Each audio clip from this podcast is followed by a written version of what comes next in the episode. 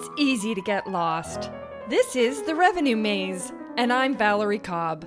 Join me as we navigate the halls, dead ends, and U turns on your path towards upward growth trajectory. The Revenue Maze is sponsored by Revenue North Star, guidance and execution through fractional revenue leadership, uncovering hidden revenues, and empowering small business growth through process driven sales customized to your company environment. Welcome, everybody, to another episode of The Revenue Maze. I'm Valerie Cobb, and I'm super excited today about this episode. This is an amazing human. She has consulted with 30, count it, 30 of the Fortune 500 companies. Now, that is amazing in and of itself. She's had over 30 years business experience. And on top of that, she approaches every challenge with passion. And you'll get that through this episode. That that's amazing. But now here's the crux. She's very humble but i want to say i'm sitting at the feet of a master. She's got honors all these amazing things. She won't like me saying that but this is true I am sitting with the CEO of ZenChange Marketing. Welcome, Diane Moura. Thank you so much, Valerie. It's great to be here. I'm glad so much to have you on this show. We always, we're going to hear about all these wonderful things that you're doing. I want to start the show all the time with um, what the guests are waiting for, which is what is one thing that you can tell the guest that will help them get out of the revenue maze? Well, it's a tough question to nail down to just one thing, of course. um, but if I had to choose one, I think I would say test before you invest. And what do I mean by that? So, this could be um, before, if you're a, a startup and before you invest in a platform, maybe look at integrating some tools and white labeling and, and put it to market to a small uh, test group and see what the responsiveness is. Um, it could be if you're a services business, test a new service on a small group of your clients and see what the responsiveness is so you can continue to improve it in order to make sure that you're really meeting market demand because i find that a lot of the times as entrepreneurs uh, we get very excited about our ideas i mean we're we're by nature very creative uh-huh. and sometimes we've got this whole thing going on in our heads and we haven't actually tested it with real people to see if they will actually spend money on it and we all know in marketing the importance of you know test and learn when it comes to advertising campaigns and all of that but this is sort of another level of making sure that whatever product or service that you go to market with that you've refined it as much as you can before you start putting a lot of money behind it if that makes sense it totally makes sense and um, I guess when I start to think about test it beforehand, you're right. With marketing, we do a lot of A/B testing and things like that to make sure that we we capture that. I I know a lot of entrepreneurs. It's like my my neighbor liked the idea, so and so liked my idea, all of those things.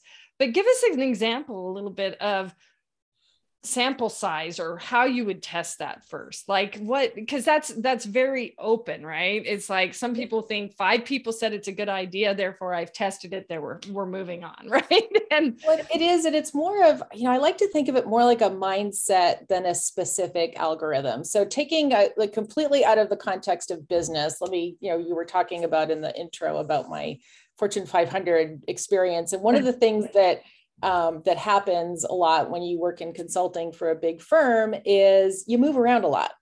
And so I got relocated a ton of times. And back in the day, I'm not exactly sure how things work today because it's been a while, but back in the day, they paid for everything when it came to your relocation, um, right down to any of the, the real estate transaction costs. So it was kind of financially in your best interest to, if you were moving from one city to another, to sell your house in one city, buy it in the in another, and then the company would basically pay for any out of pocket, which was great. But what would happen to me a lot anyway, because I was moving sight unseen to a number of different cities, is I would tour around with a realtor and rely on their expertise, find something, think, yeah, this is nice, and buy it. And then invariably, I would move in and a few months later think, yeah, but there was this other really cute neighborhood that I kind of would have wished that I had known about and maybe bought there instead.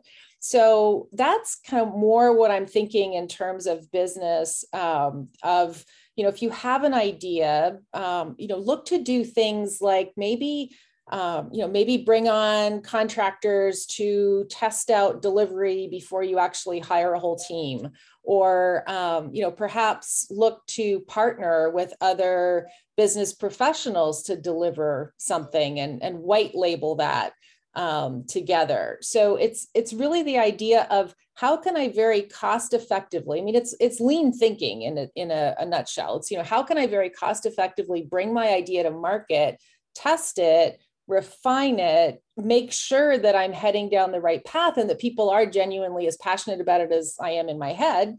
Um, and then you can look at putting some money and some marketing behind it. Yeah.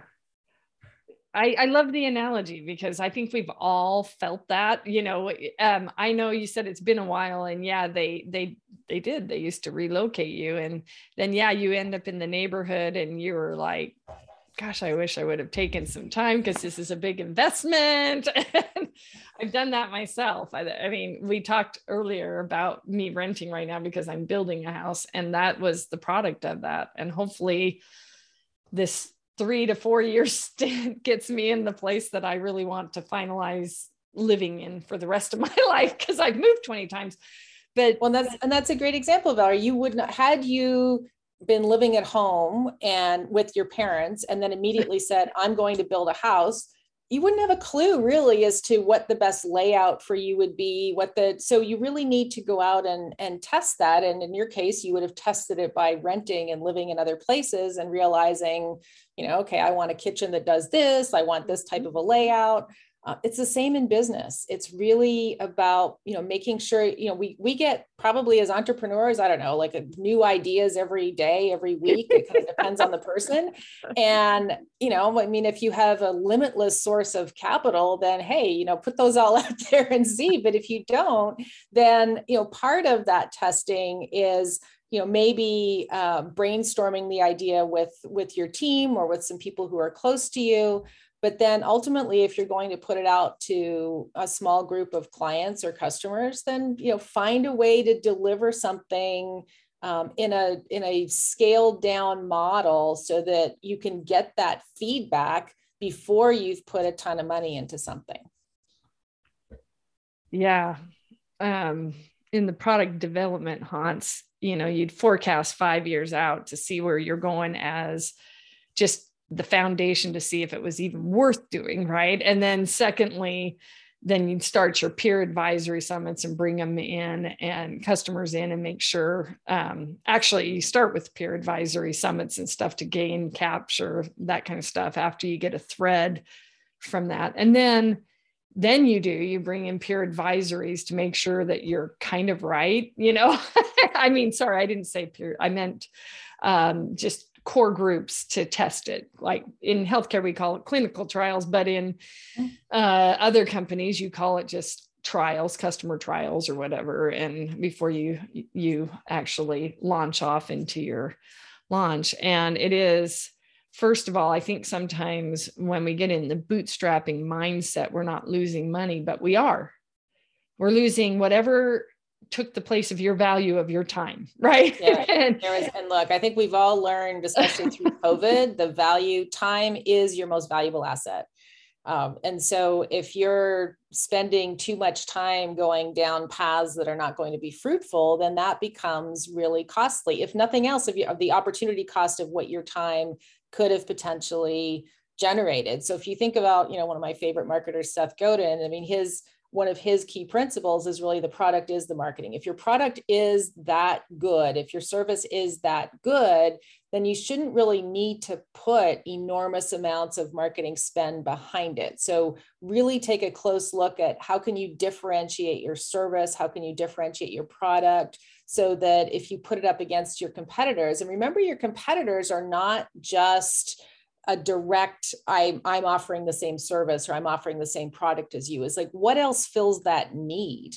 So a lot of times i'll talk to entrepreneurs and they'll say oh i've got this really cool idea and it has no competition. Well it does because something else is is filling that need perhaps in a different way. Maybe not well today but it's it's filling it. If people have a need they're figuring out a way to get it done. And maybe it's not as elegant as the what you have in mind but you know they're getting it done. So your competition could be i'm going to do it myself. Um, your mm-hmm. competition could be i have to buy these three things because there isn't one thing that does what i need but those are still forms of competition. So it's you know it's all of that upfront testing and planning and thinking and analysis that the more of that that you do the less you're going to end up in a cash strap position later on because you underestimated what it would take to bring something to market. Yeah yeah. I love it because there's the uber taxi Lyft model you know? What are other people doing besides uber Lyft and taxi? They could be walking from a to b it's not efficient but that's what they can do because all it is is transportation right and when you're cha- you've you've worked with big sales teams um, when you're trying to train reps to realize that it's like the light bulb goes off oh that's that's a competitor too mm-hmm. you know? yeah because yeah, i mean at the end of the day you're not you're not selling stuff you're selling a solution to yeah. a problem and if the problem that you think is there is not actually um, recognized in the minds of enough people, then you don't have a viable product or service.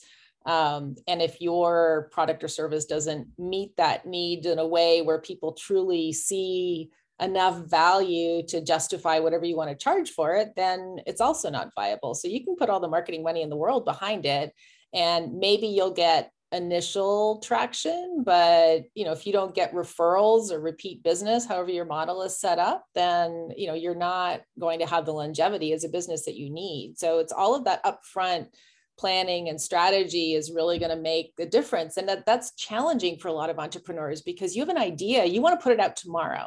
And that is you know one of the nice things about having a, a smaller enterprise whether it's a you know a small business or a startup is that you don't have 25 layers of corporate bureaucracy where you have to run it up the flagpole and get a bunch of people to weigh in and approve sure. that you know if you're the, the founder and you like it i mean in theory if you've got the capital you can just do it. But should you? That's really the thing is you know should you? yes. time of market is a factor for sure but should you really push out whatever you have in mind you know? So surround yourself with with experts and people who can really test your thinking before you you start to spend that money well and that's that's the beginnings of the marketing message too right because if you really do have that then you uncover all the differentiators while you're doing that right you're testing mm-hmm. the market you're finding what their yeah. voice is you're you're doing all those things and we know with the with the small businesses that a lot of times they have a great success from a couple of neighbors or people down the road or whatever. But I loved what you said when you said enough people as well, right? So the analysis of what is the market share out there that you are expecting to capture, because it's not good enough to have 10 people buy the product unless of course the product is 1.5 million each and you oh, have oh, sure. you got one 20% net margin that's that's not that's not everyone's product or service though so. Oh we would just love it right? Oh here you go. And everybody's just going to buy that and that also limits your your possibilities as well. But I love it because you know it, it's it's interesting on this show because there are just all these cool little nuggets that people say that just capture the essence of what you're what you're trying to convey to the rest of the audience which is amazing right enough people not that there is demand but enough demand for what you're doing. And the, and the risk of so a lot of times again when I'm talking to entrepreneurs, I'll hear something, you know, I'll ask them, you know, who is your target audience? And they'll say, it's Gen Z. Well, okay. That's that's pretty broad. That's a big that's a, uh, a TAM. and that's, you know, that's that's another risk is, you know, the broader that you go, then you know you're you're that much less attractive. You, so what if you're really looking to solve the needs of a target audience, you really need to get inside the heads of your target audience, which means you need to define them perhaps more narrowly than you might expect because you need to understand you know what are their emotional buying triggers? Like what is going to make them you know maybe you've got something that's really cool but what's going to make somebody actually um, take out their credit card and buy it and you know so so there's this and sometimes we take out our credit card and we buy you know crazy stuff that we really don't need but it's because it fulfilled an emotional need for us. You know it's yeah. it's made us feel cool. It made us feel interesting. It made us feel smart. It made us feel funny you know whatever the that emotional need that it fulfilled. And those are perfectly valid. So it's not like you necessarily have to solve world hunger to launch a business but you do need to understand your target audience in sufficient detail to be able to identify how are you going to meet that need and then that comes out in, in your story so how you're describing your product and service the words you use the imagery you use all of that is marketing. And the more you understand who you're selling to, then the more that message is going to resonate. Because, you know, realistically, these days, if you launch a website, somebody's going to go to your website. You've got three seconds to capture their attention mm-hmm. to figure out whether they're going to scroll or they're going to be gone. And then if they do decide to hang out for a couple more seconds and scroll, then whatever it is that you're going to, to tell them has to be compelling enough that they look at that message and go, oh, you get me.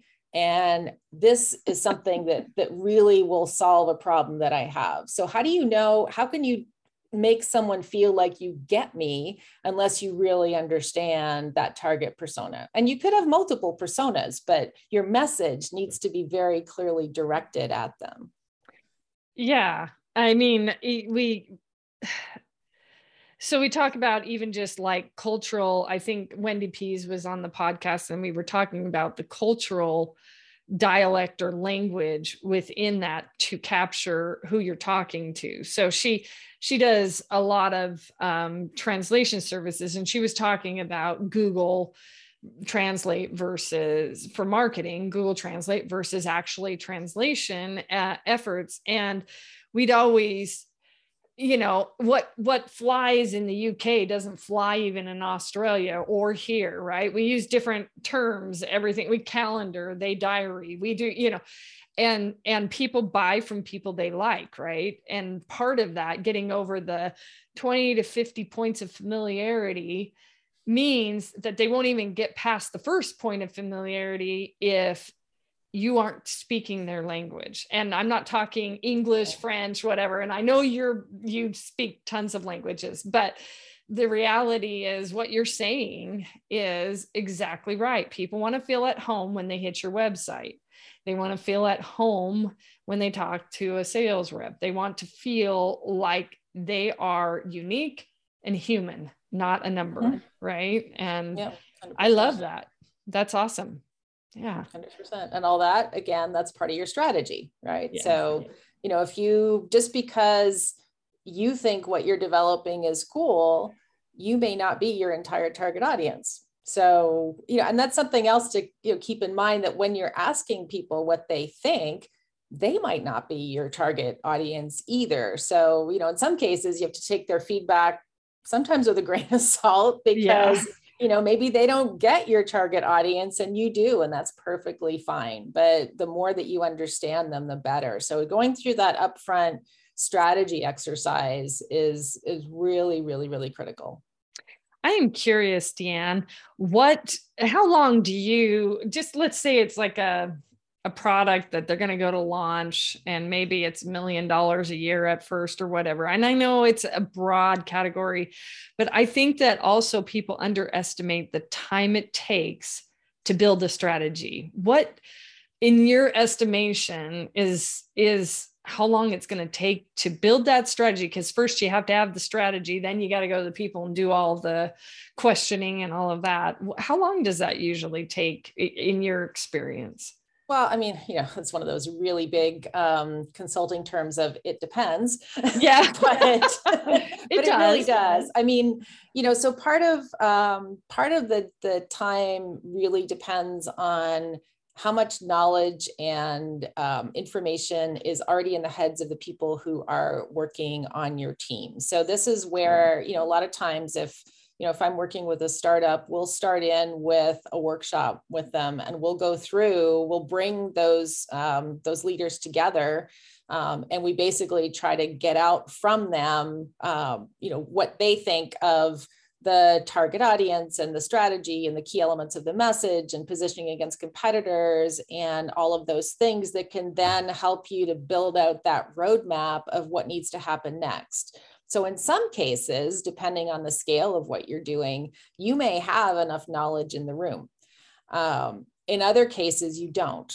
Um, and it's mm-hmm. in those cases you don't where then the it depends part is okay how am i going to go and get that information you know am i doing am i doing research am i doing um, you know am i bringing in some potential uh, clients or customers am i you know maybe i'm building a platform and i'm actually going to partner with a couple of of customers to build that platform and make some sort of a deal with them so that in exchange for their time and helping me to refine what it is that I'm creating that you know maybe they get it for free for the first year or whatever the the particular um, solution is. But so you know in cases like that you could actually start developing fairly quickly if you have that partner that you could develop with. Um, you know, one of the large corporate companies that I worked with many years ago did that every single time they had a release of their software. It was a business mm-hmm. intelligence software.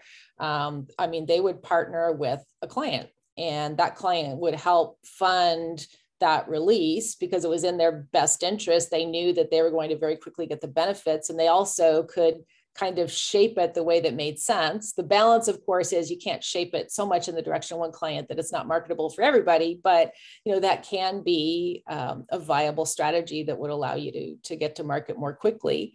Um, yeah. Or you could look at breaking it down into pieces. I'm a you know I'm a big fan of that. Um, is you know how can you take uh, how can you phase out what it is that you're trying to launch so that maybe you can start actually generating revenue sooner from the first piece of whatever that solution is um, and use that to help fund the mm-hmm. subsequent phases so maybe yeah. it doesn't you know that old expression about you know perfect is the enemy of the good so, yeah you know, it doesn't always have to be a hundred percent perfect. I mean it can't be crap or it's it's going to um, you know tarnish your reputation.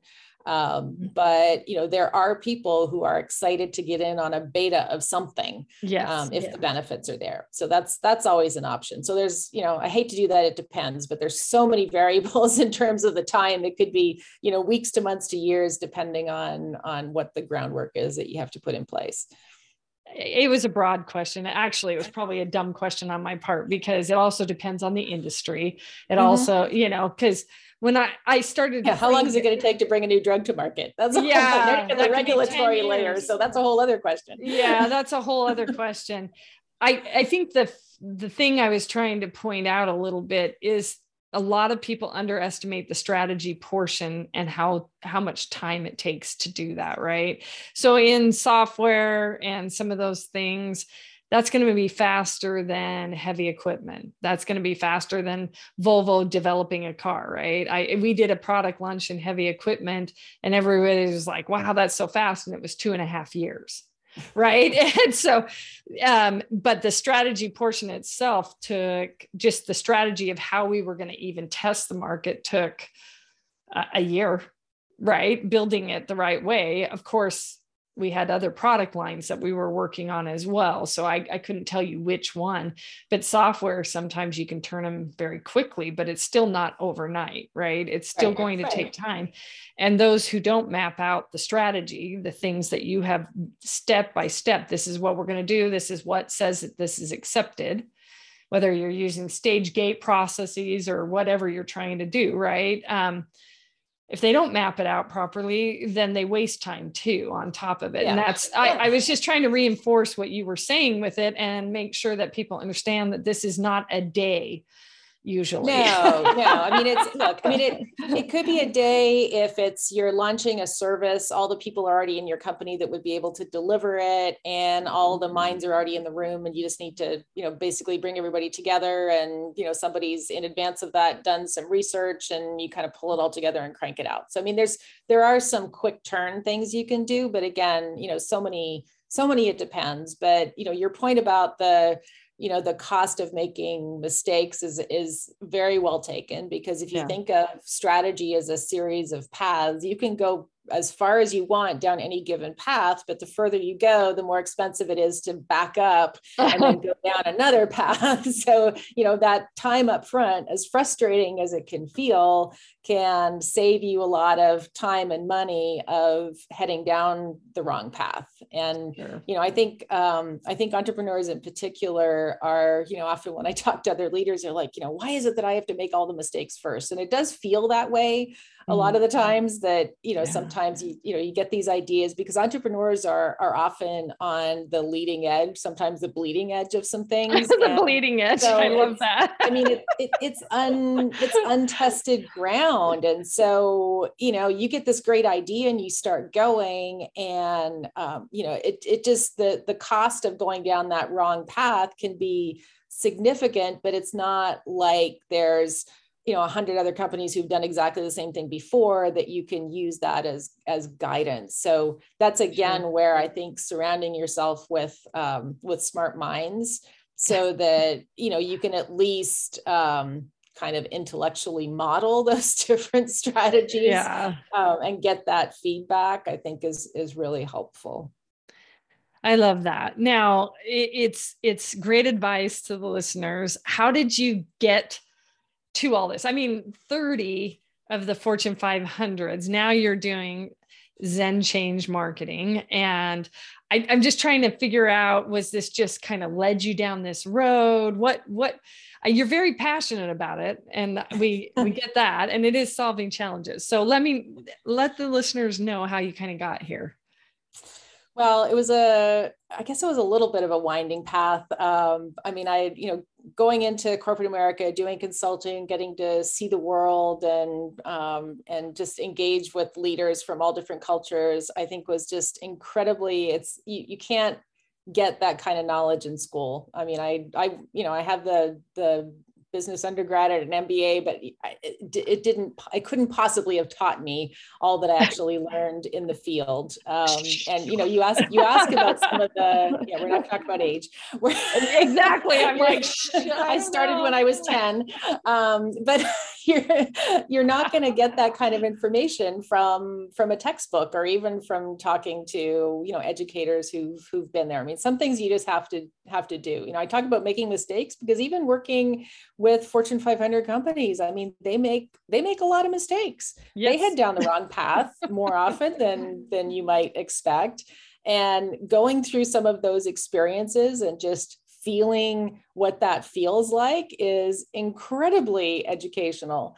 Um, and it you know was a wonderful experience. I you know i really um, i really don't regret a moment of it. Um, you know ironically when i first uh, was in my undergrad, I was uh, tapped by the uh, one of the professors in the business school to lead the small business consulting program, oh. and this was a really interesting program where um, we would basically deliver consulting services for free for um, little um, entrepreneurs in in the area and it was some of the most fun that I think I've had. Um, you know, it was everything from somebody showing up with a, you know, you'd love this, with a shoebox full of receipts, and they, you know, they kind of need help with getting their books together and figuring out their finances, to somebody who they need help with a marketing plan. Um, you know, they need some financial um, input. I mean, just all sorts of things that that we would do for them, and it was really a lot of fun. Um, so that was, you know, I kind of tucked that away and then went off and um, and did my my stint in corporate, which was rather lengthy. But you know, at some point, um, you really start to, you know, I was I was traveling all over the world. Um, I was, you know, at the point where I had a I had a young daughter. I was away from her all week, and I thought, you know, I did not purposely choose to um, be away from my daughter. I'm trying to, you know, raise her and be with her and enjoy her. Um, and you know, unfortunately, I know this is going to sound very cliche, but I decided, you know what, I need I need to do something um, more local. And at the same time, I also wanted to make sure that whatever I was doing, that I had more impact. Because sometimes when you're you know when you're in a working in a large corporation it's hard to turn big ships around it yeah. just it takes time um, and there was so many times where you know i would just see what needed to be done and you know you talk to to clients and you you knew what needed to be done but it was there was just so many layers of process and control in order to make those changes that it just it gets a little frustrating after a while and so i thought you know i think what i would like to do i've seen things work at scale i want to now take that experience and I'm going to launch something where I can help other entrepreneurs to scale, um, use that yeah, that expertise, but also do it in a way where um, I can be more connected directly to to make those changes mm-hmm. um, and that is one of the the beautiful things i think about you know startups and and small business is that you know you're if you're the owner you can make the change if you're yeah. you know maybe you maybe you're a startup and you have investors that you need to consult with but typically uh, if you've chosen the right um, the right investors the right advisory board they're going to have a mind for being nimble yeah and that's really the whole purpose and yeah. so you know you're you're you're going to be able to make those changes and you know nibble away at the market share of those big companies that just couldn't get there in time um, i mean one of the companies that i worked for um, you know back in the day a technology company um, we were actually trying to um, do business with one particular area of the federal government of, uh, of Canada, which is where I, I'm originally from. Oh, okay. And just being with it, like a, having such a large company that um, had so many layers of costs that had to go into every all of our pricing because everyone, you know, you kind of peanut butter the the, um, the corporate overhead um, just made us not competitive for this particular segment. And so, um, you know, I was part of an organization that actually spun off from that company behaved as a funded um, startup and was able to then go and get those contracts. Um, okay. So just the, the the difference of having that nimble structure really makes um, makes a lot of um, a lot of difference in terms of what you're able to accomplish and honestly it's a lot more fun. So I'm, just, I'm, I'm, enjoying myself more now i think than than i did then. Yeah uh, it, making the difference it's it's kind of what some of us thrive for especially in the environment that workers are in now. A lot of them are complaining because they feel like they're not making a difference. The whole cultural turnarounds right? And mm-hmm. you know i have daughters that you know they want to be passionate about what they're doing and if they don't see enough i mean everybody if you don't see it doesn't mean that you want to be rewarded openly but you want to feel like you're helping somehow right? And making that difference versus walk through the door do the same thing every single day. I mean, you see the uprise in the work from anywhere groups, you see the uprise in the fractional markets because of it. Um, you just see a lot of people wanting to make a difference in something. I think that that's what's kind of going on, even with the onslaught of social media. Yeah, we see all the political environments across the globe now that we didn't see before. But at the same token, we have also um, seeing in globalization what people really want to do, how they work, why mm-hmm. they want to work that way, right? And yeah. so, with what you're doing, it, it totally makes sense. And now that you say Canada, I was like, I know, I know you speak, let's see, Portuguese, it was it, or did I get it wrong already? No, that's that's right. English and French. Yeah. Yeah. How did I mean? Eh, yeah so was that because you grew up in canada and you were close to all the the languages or yeah i mean I, I, I worked in french for a while in in canada um, okay and so that was where that came from and then you know did a lot of traveling in um, in latin america and my husband is brazilian so there's oh. a connection there so um, but it's interesting though getting back to what you're saying on yeah. you know you're talking yeah. about the great resignation and the kind of the the whole wave of of people seeking meaning in their work. There's a very important message there i think for entrepreneurs in terms of how you describe your business and and how you run your business. So um, you know there's just some things like obviously people want to either work from home or they want a hybrid model now.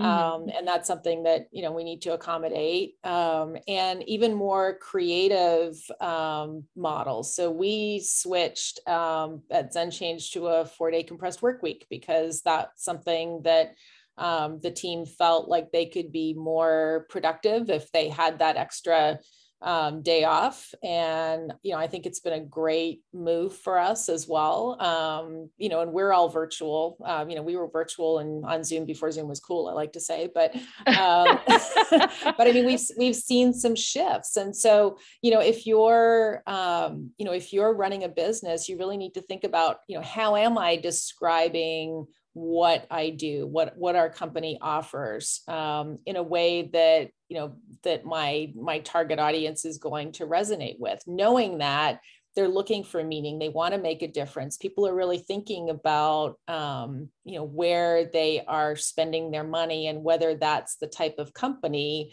that they want to support. So you know, in some yeah. cases, in a lot of cases, it's not always all about price um, you know it's about it's about impact it's about meaning. And so you know i mean i like to think of of our company as being like the wind beneath the wings of um, of businesses that are trying to make a difference in the world. And you know you could be an attorney making a difference in the world. You know you could be helping people in that regard but doing something that is doing good um, and having that choice. And i think that's one of the other beautiful things about um, about having your own business is that you get to choose who you work with. It may not feel that way at the beginning when you're first starting and you're you know desperate for revenue but you know you will reach a point where you can choose the the clients that you want to work with um, and if they don't have similar values that you support you can say no mm-hmm. and you know that makes a difference also to your team knowing you know who they get to work with um, as clients so there's you know that whole aspect of meaning and you know giving back and being genuine and having a message and telling your story those are, are critically important pieces to your marketing strategy these days and i think we've seen that um, escalate even more since covid where a lot of people have really done this soul searching reflection of what do I want to do for a living? Or you know how do I want to live my life? And you know I mean that's why we're seeing I think so much um, so much of a shift happening um, in the workforce. And that's being reflected as well in um, in the economics of just how people are want to spend their disposable income as well. So also really good factors. And I'm going back to the, the product or the service is is the most important part of your marketing. Um, that is a very important element as well.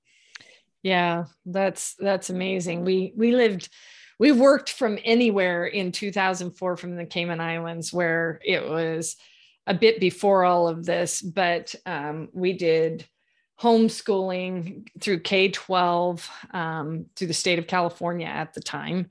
And we did a lot of things that they were doing in COVID now back then, you know, and I remember how challenging it was. And I was uh, talking to John from Work From Anywhere, that whole group. I don't know if you're a member of that, but uh, might be a great group. But um, you know, we were talking about how to his his whole thing is about tax treatment in the multiple companies because you're working from anywhere right? And so when you said that there was you know it's not always about price you're right it's about the trade-off. Sometimes you actually earn more because you've done you're not driving your car.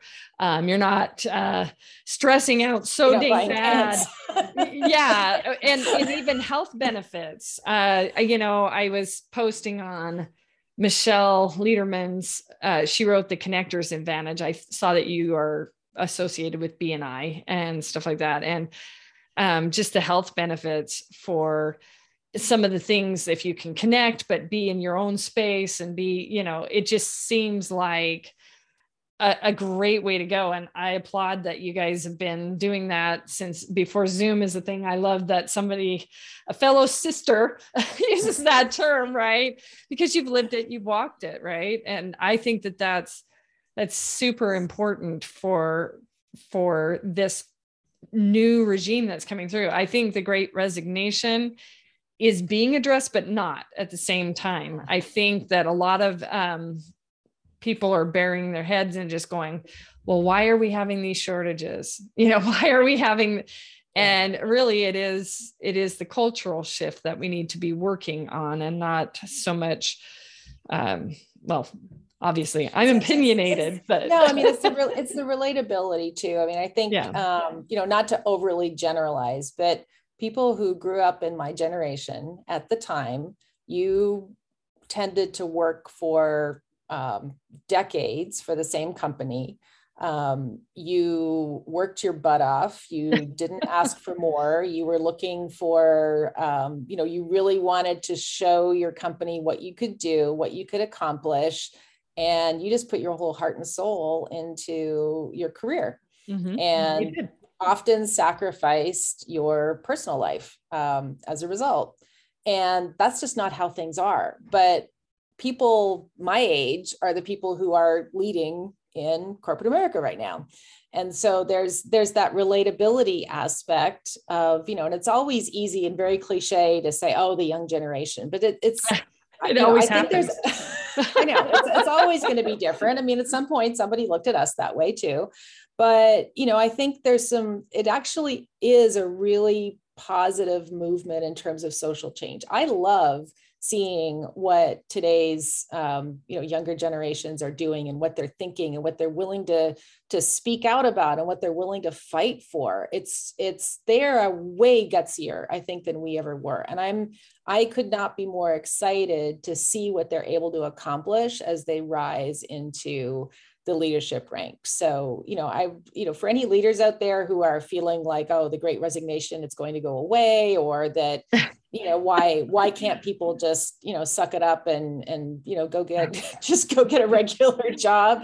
Yeah. I mean, time to open your eyes. And I actually think there's some, there are some really good things coming as a result of the the fire in the belly that that these um, you know today's younger people have. Um, and, you know, just kind of one other note on marketing when it comes to that is, you know, think about the, think about that generation and how your products and services are going to evolve to meet the needs of that generation. Because even if they're not the direct consumers of whatever it is that you're selling today, you can better believe that they are very strong influencers um, because sure. their you know their families are listening to them.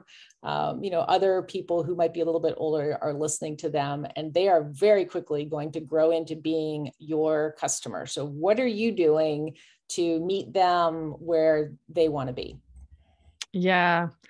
And that becomes part of the strategy that you were talking about to begin with who is you know who will that be in the next five years who will that be in three who you know that kind of thing um so, Deanne, I love everything that you've been saying, and this has been so engaging. I know that you have got to have a passion outside of business. So, what do you what what what do you do for fun? Just just kind of, you know. Well, I got a COVID puppy.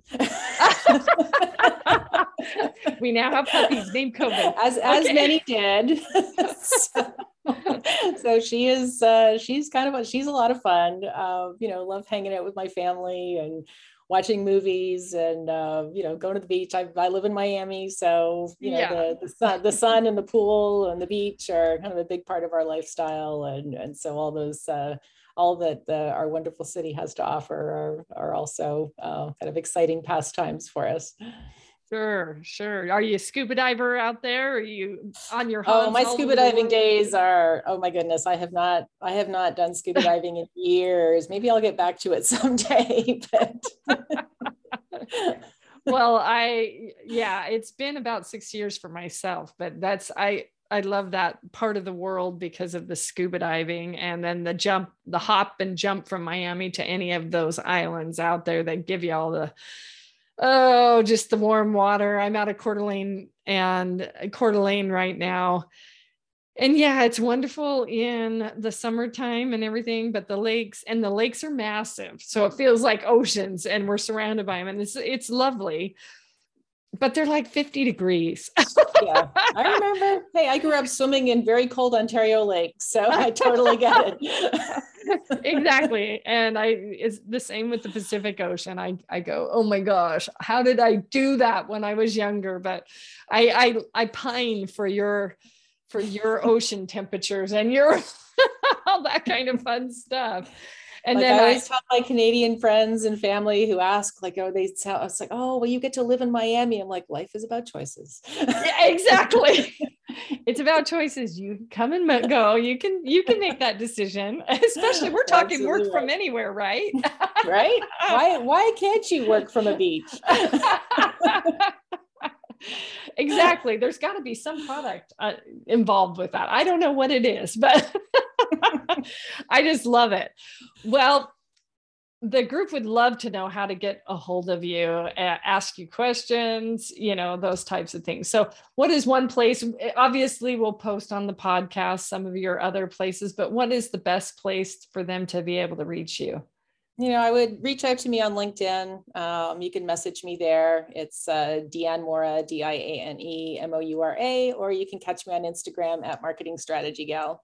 Okay, that's awesome. And remember, it's Deanne, but it's spelled the US Diane, right? So that people can get that. Okay, because I don't know, maybe that's a whole nother topic about the French language and so, all those things.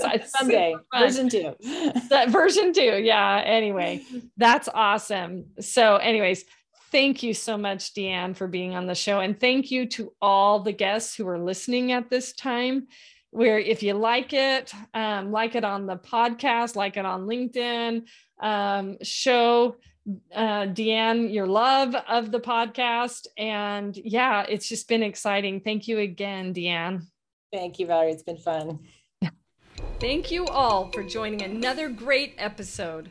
For show notes, links, and resources, visit revenuemaze.com. And never forget, you are why.